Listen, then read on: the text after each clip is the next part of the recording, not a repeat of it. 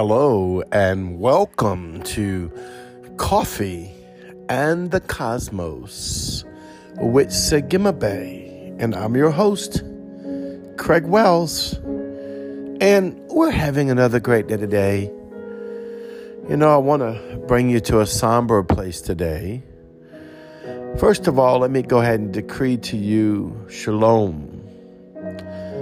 Namaste, the light in me sees the light in you. The place that you're sitting is the place of the light of God.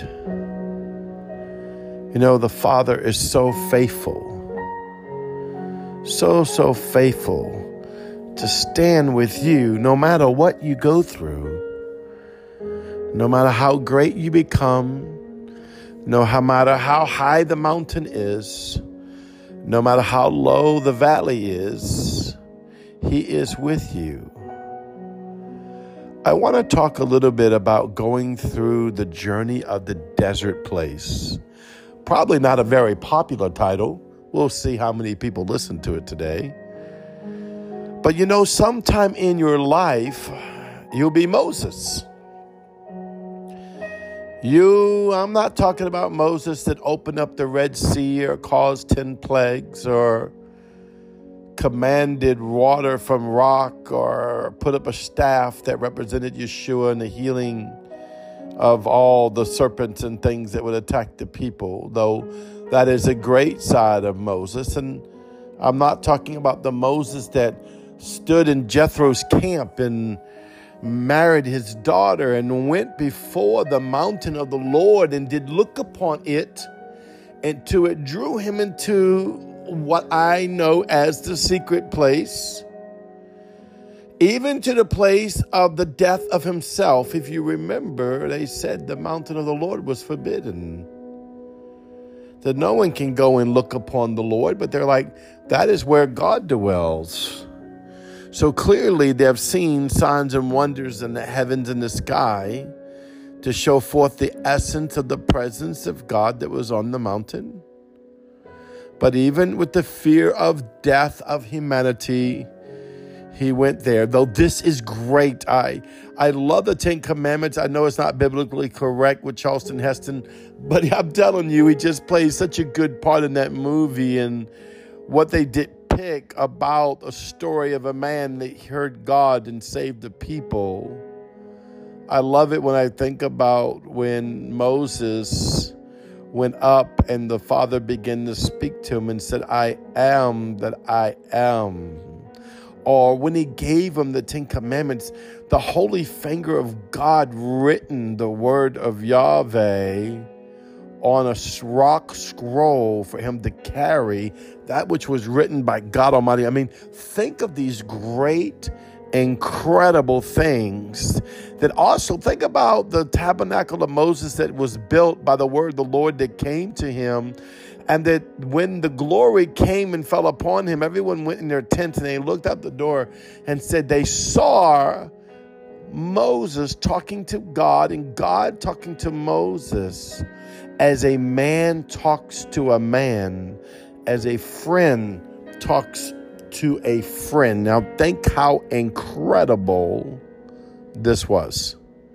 Moses also could go into the holies of holies, that which represented the portal into heaven, where Yahweh would come and sit on it, and he would be dimensionally shifted into the heavenly realm to be with Abba Father.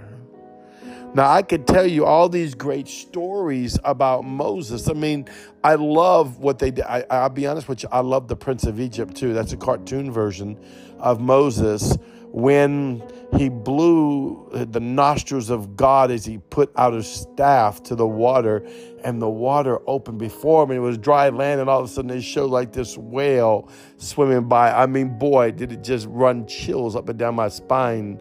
Or I love it in the Prince of Egypt when uh, the hymn that represents Moses was up on the mountain of the Lord, and he was basically, you know, telling God he, he couldn't speak right, he couldn't do right, and you know, why would he be choosing him? And he said, you know, am I not God?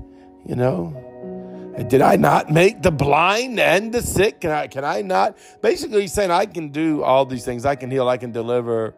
But when he did this, I, the, the boy that's playing the young Moses on the mountain, which we know that's not the reality and age, but he cowered down under the greatness as he shivered before the presence of Almighty God. I've been in that presence, so I know what he was feeling.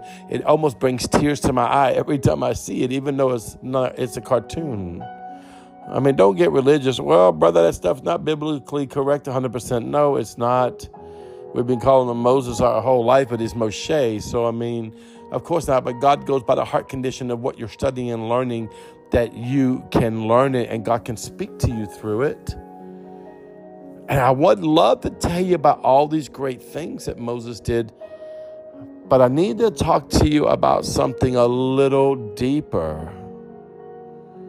And that is when he was in Pharaoh's camp and he was a prince of Egypt. And he caught sight of the vision of the Lord of who he was, and he killed an Egyptian, and now he has a death sentence on him by Pharaoh. Now, why would a prince of Egypt have a death sentence by Pharaoh? Egyptians killed people at will, all they want. Egyptian princes and kings were like gods, and pharaohs were like gods. But he ran and he ran and he ran and he ran and he ran into the desert. And he ran into the desert of scorpions and snakes and freezing cold and super hot and waterless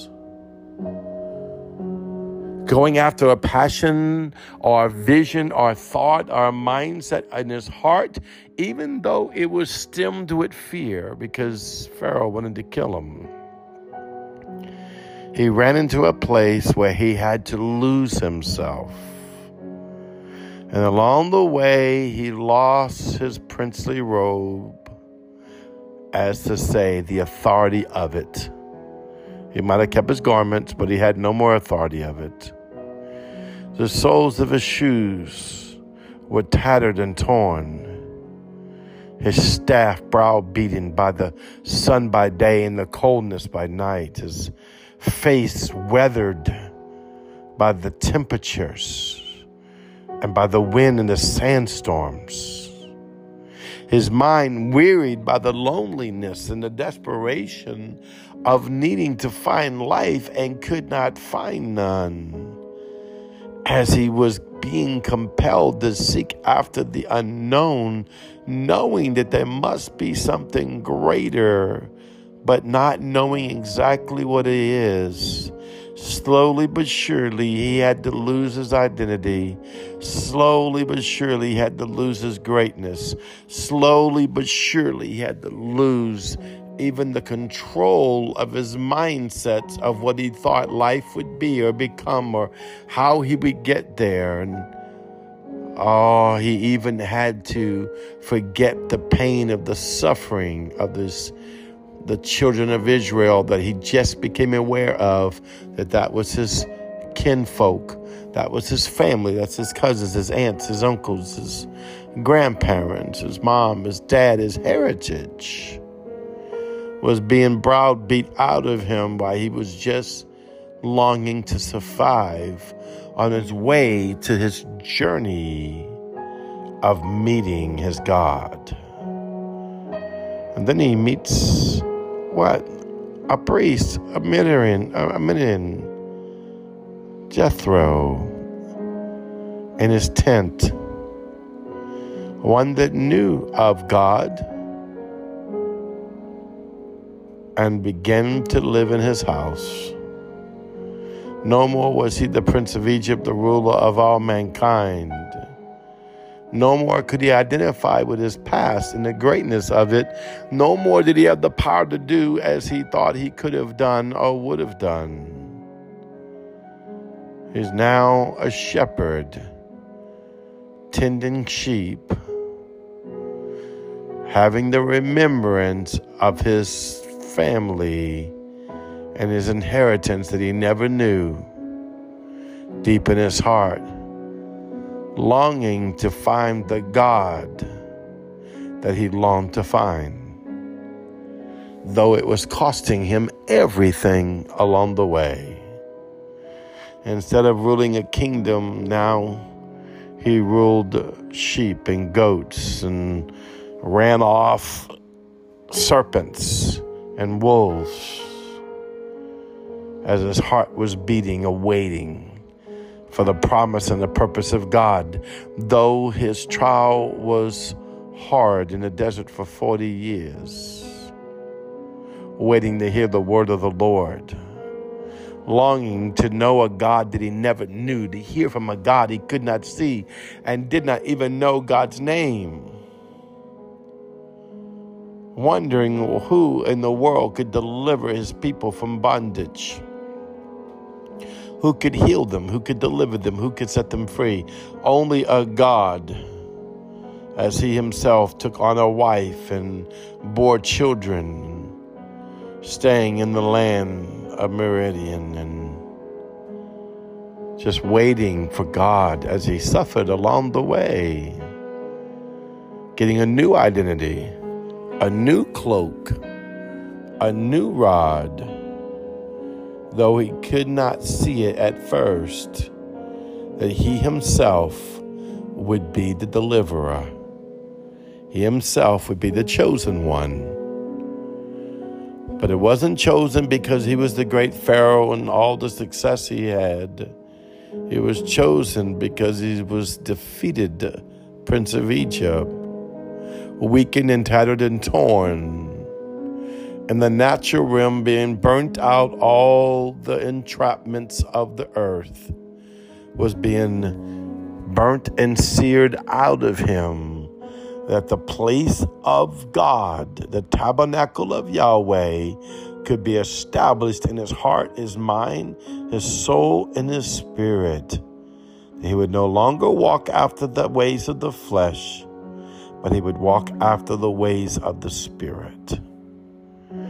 In the wilderness is where you become like unto the risen sun in the wilderness is where you'll find the losing of yourself, but the renewing of your mind. In the wilderness is where more pain will ever be than you can imagine. But that is the pain that will set your spirit free to be more than you could imagine.